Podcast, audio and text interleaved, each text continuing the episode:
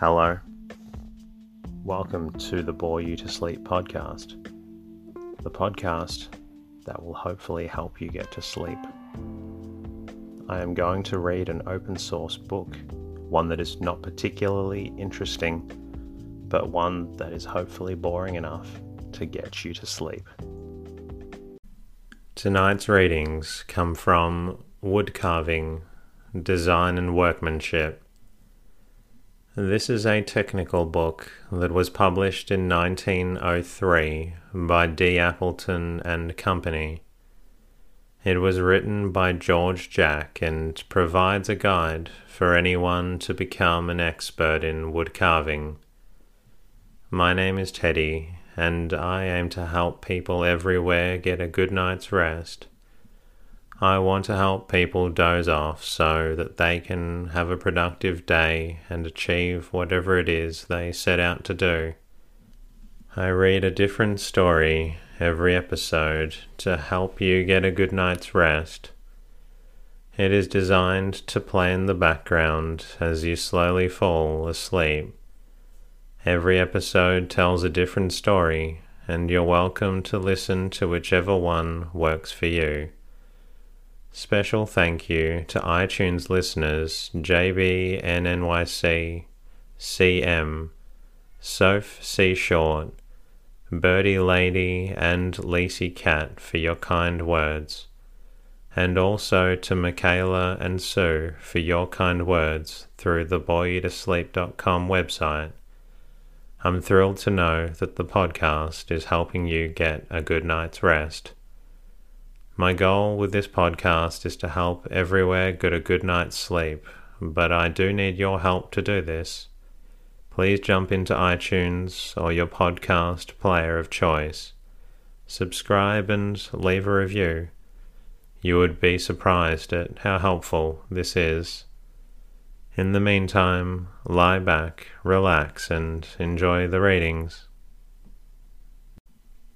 Wood Carving Design and Workmanship by George Jack. Editor's Preface In issuing these volumes of a series of handbooks on the artistic crafts, it will be well to state what are our general aims. In the first place, we wish to provide trustworthy textbooks of workshop practice from the points of view of experts who have critically examined the methods current in the shops, and putting aside vain survivals, are prepared to say what is good workmanship, and to set up a standard of quality in the crafts which are more especially associated with design. Secondly, in doing this, we hope to treat design itself as an essential part of good workmanship. During the last century, most of the arts, save painting and sculpture of an academic kind, were little considered, and there was a tendency to look on design as a mere matter of appearance. Such ornamentation as there was was usually obtained by following in a mechanical way a drawing provided by an artist who often knew little of the technical process involved in production. With the critical attention given to the crafts by Ruskin and Morris, it came to be seen that it was impossible to detach design from craft in this way, and that in the widest sense, true design is an inseparable element of good quality involving as it does the selection of good and suitable material, contrivance for special purpose, expert workmanship, proper finish, and so on, far more than mere ornament, and indeed that ornamentation itself was rather an exuberance of fine workmanship than a matter of merely abstract lines. Workmanship, when separated by too wide a gulf from fresh thought, that is, from design, inevitably decays, and, on the other hand, ornamentation divorced from workmanship is necessarily unreal and quickly falls into affection. Proper ornamentation may be defined as a language addressed to the eye. It is pleasant thought expressed in the speech of the tool. In the third place, we would have this series put artistic craftsmanship before people as furnishing reasonable occupations for those who would gain a livelihood. Although within the bounds of academic art, the competition of its kind is so acute that only a very few percent can fairly hope to succeed as painters and sculptors. Yet, as artistic craftsmen, there is every probability that nearly every one who would pass through a sufficient period of apprenticeship to workmanship and design would reach a measure of success. In the blending of handwork and thought in such arts as we propose to deal with, Happy careers may be found as far removed from the dreary routine of hack labour as from the terrible and uncertainty of academic art. It is desirable in every way that men of good education should be brought back into the productive crafts. There are more than enough of us in the city and it is probable that more consideration will be given in this century than in the last to design and workmanship. This third volume of our series treats of one branch of the great art of sculpture, one which in the past has been in close association with architecture. It is well, therefore, that besides dealing thoroughly as it does with the craftsmanship of wood carving, it should also be concerned with the theory of design and with the subject matter which the artist should select to carve. Such considerations should be helpful to all who are interested in the ornamental arts Indeed, the present book contains some of the best suggestions as to the architectural ornamentation under modern circumstances known to me. Architects cannot forever go on plastering buildings over the trade copies of ancient artistic thinking, and they and the public must some day realize that it is not mere shapes, but only thoughts, which will make reasonable the enormous labour spent on the decoration of buildings. Mere structure will always justify itself, and architects who cannot obtain living ornamentation will do well to fall back on structure well fitted for its purpose and as finely finished as may be without carvings and other adornments. It would be better still if architects would make the demand for a more intellectual code of ornament than we have been accustomed to for so long. On the other side of the carver, either in wood or in stone, we want men who will give us their own thought in their own work, as artists, that is, and will not be content to be mere hacks supplying imitations of all styles to order. On the teaching of wood carving, I should like to say a word, as I have watched the course of instruction in many schools. It is desirable that classes should be provided with casts and photographs of good examples, such as Mr. Jack speaks of, varying from rough choppings up to minute and exquisite work, but all having the breath of life about them there should also be a good supply of illustrations and photographs of birds and beasts and flowers, and above all, some branches and buds of real leafage.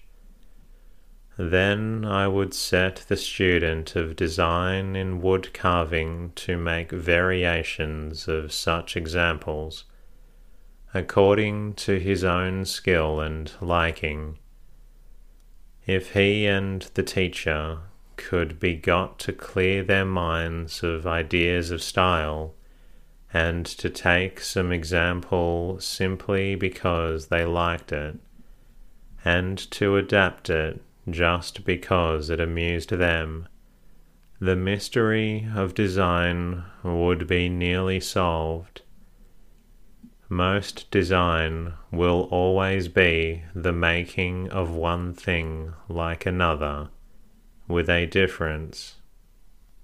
Later, motives from nature should be brought in, but always with some guidance as to treatment from an example known to be fine.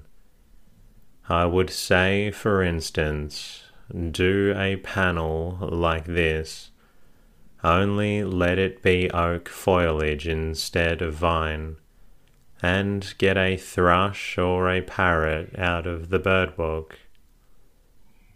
In regard to the application of carving, I have been oppressed by the accumulation in carving classes of little carved squares and oblongs having no relation to anything that in an ordinary way is carved. To carve the humblest real thing, were it but a real toy for a child, would be better than the production of these panels or of the artificial trivialities which our minds instinctively associate with bazaars W. R. Lethaby, September 1903. Author's Preface to the Reader. Be you apprentice or student, or what is still better, both in one, I introduce the following pages to you with this explanation that all theoretical opinions set forth therein are the outcome of many years of patient sifting and balancing of delicate questions, and these have with myself long since passed out of the category of mere opinions into that of settled convictions with regard to the practical matter of technique, it lies very much with yourself to determine the degree of perfection to which you may attain. This depends greatly upon the amount of application which you may be willing or able to devote to its practice. Remember the laws which govern all good art must be known before they can be obeyed. They are subtle but unalterable. The conditions most favorable to your craft must first be understood before these laws can be recognized. There yet remains at your own disposal that devotion of energy which is the first essential step. both in the direction of obtaining clearer views and in conquering technical difficulties. I have to thank the following gentlemen for their assistance in providing photographs for some of the illustrations. GJ, September 1903.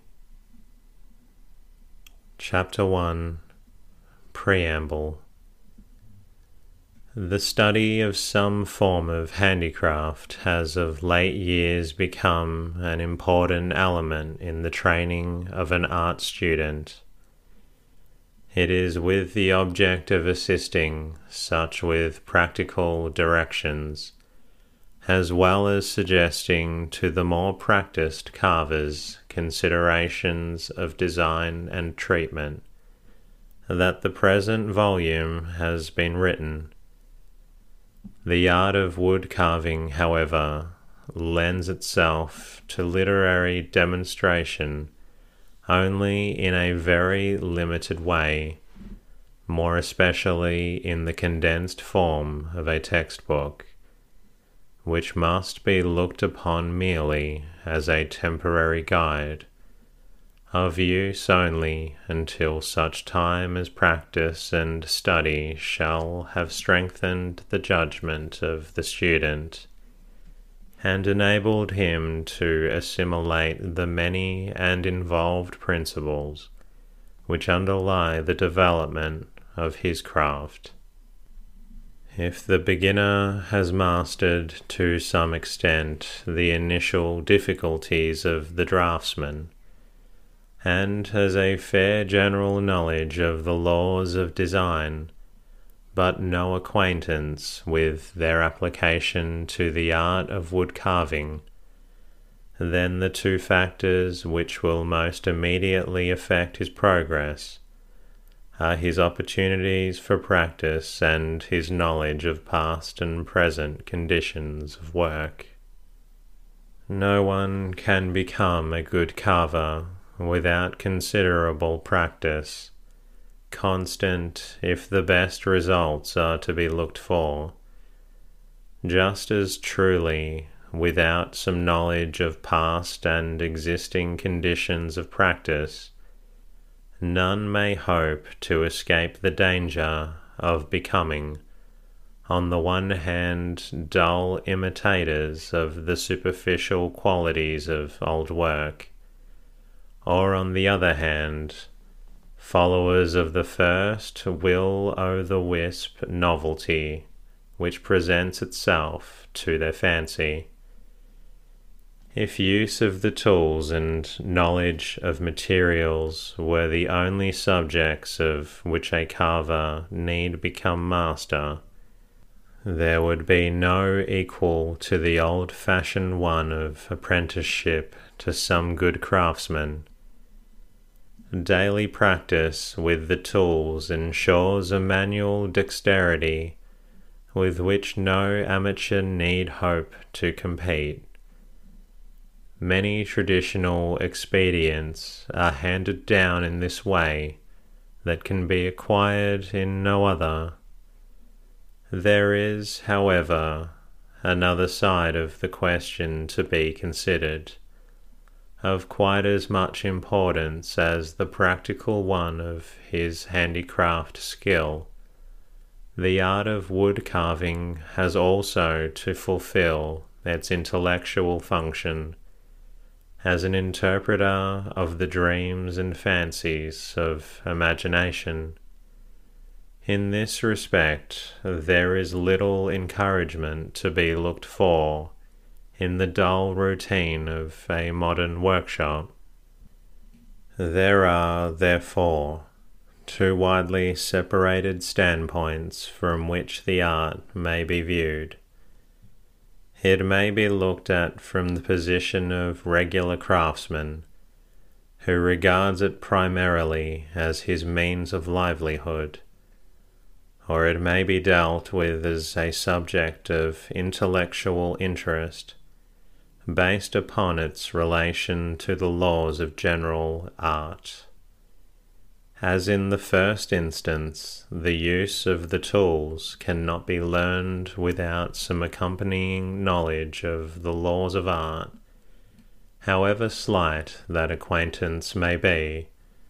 The method of apprenticeship has the advantage of being the more practical of the two, but it must be accepted with all the conditions imposed upon it by the pressure of commercial interest and its usages, conditions which, it may easily be imagined, are far more favorable to the performance of dull task work than to the adventurous spirit of curiosity which should prompt the enterprise of an energetic student.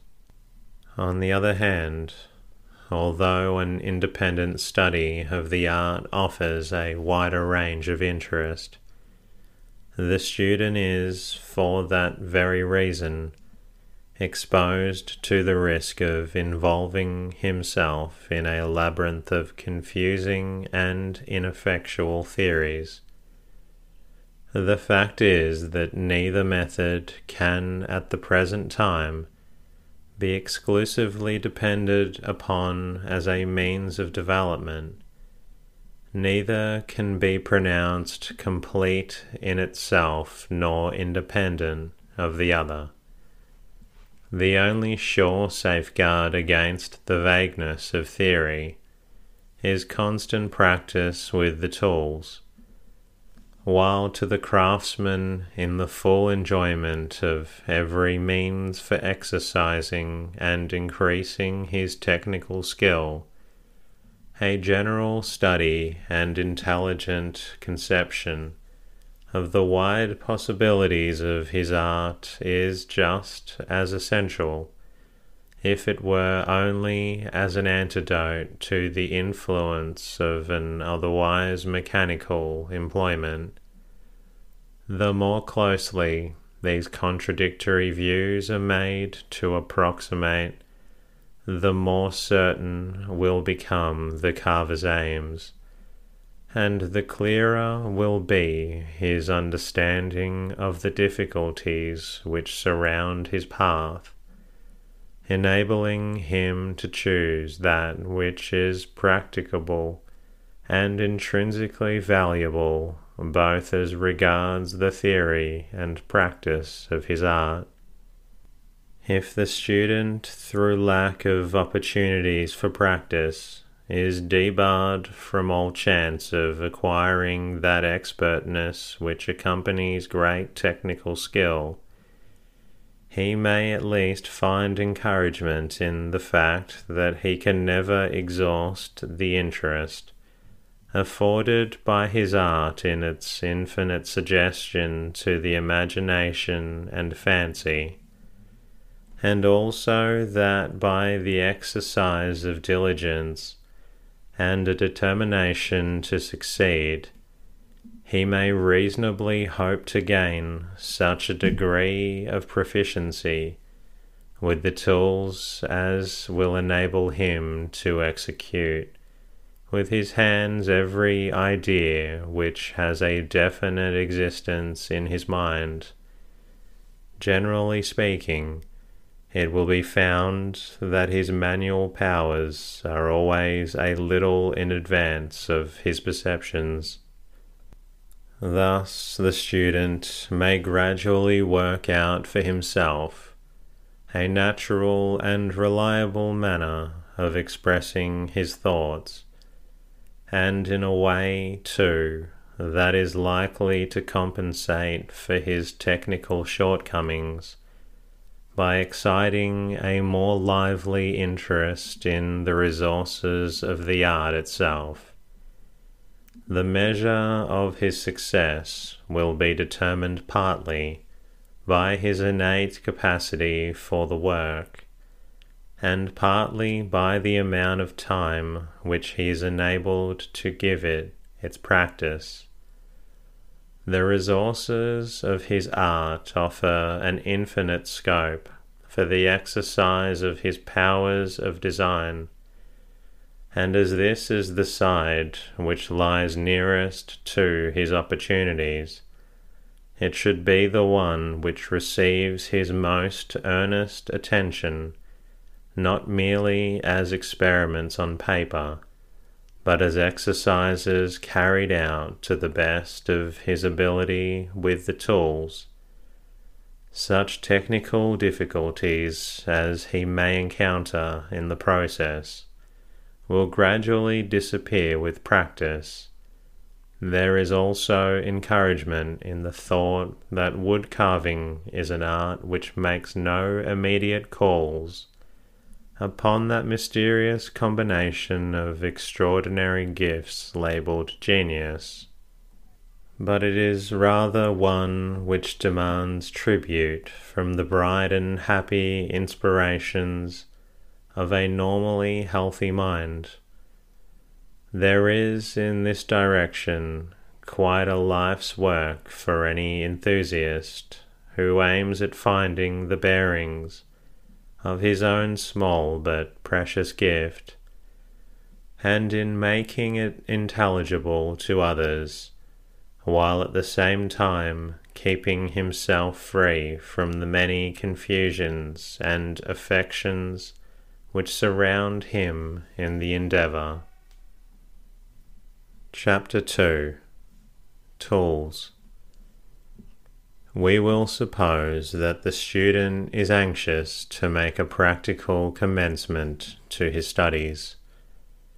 The first consideration will be to procure a set of tools and we propose in this place to describe those which will answer the purposes of a beginner, as well as to look generally at others in common use among craftsmen.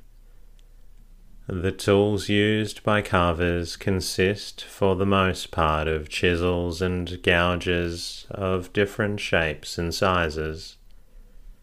The number of tools required by professional carvers for one piece of work varies in proportion to the elaborateness of the carving to be done. They may use from half a dozen on simple work up to twenty or thirty for the more intricate carvings, this number being a selection out of a larger stock reaching perhaps as many as a hundred or more. Many of these tools vary only in size and sweep of cutting edge.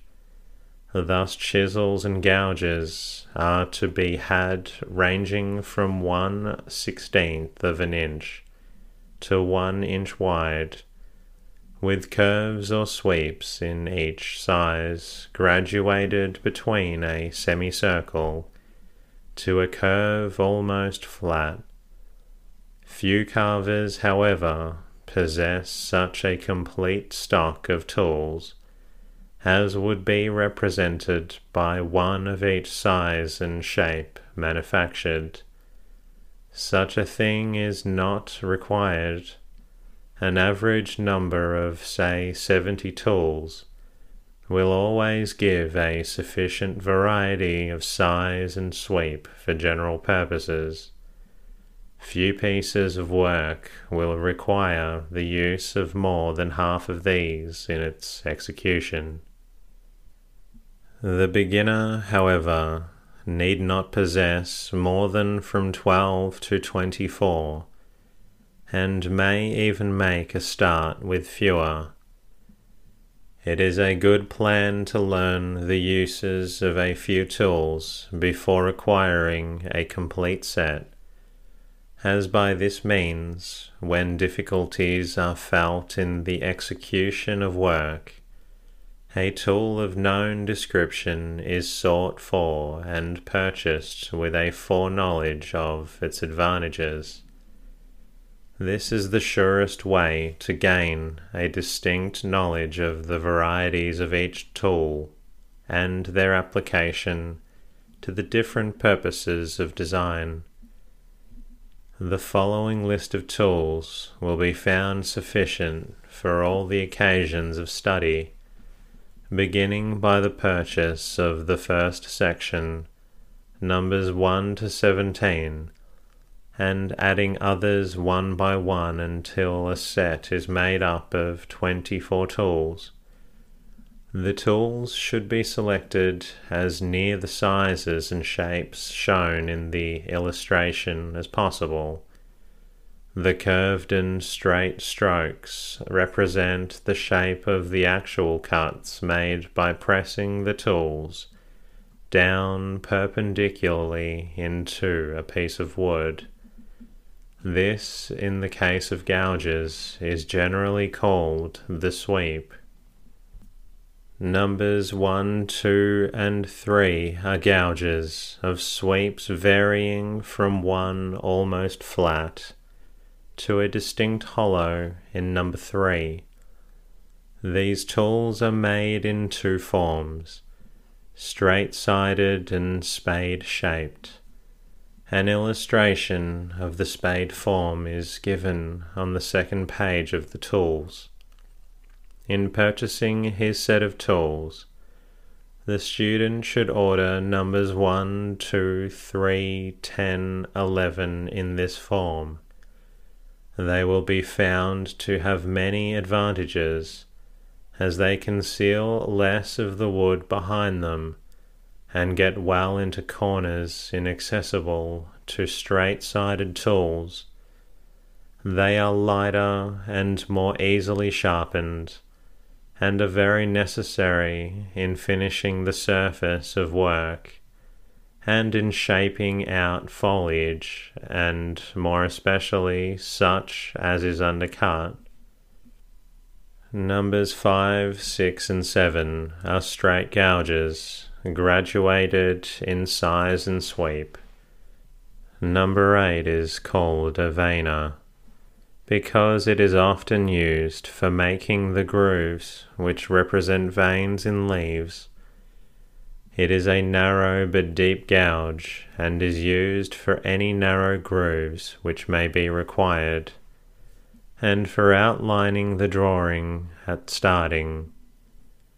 The number 9 is called a V tool or parting tool on account of its shape. It is used for making grooves with straight sides and sharp inner angles at the bottom.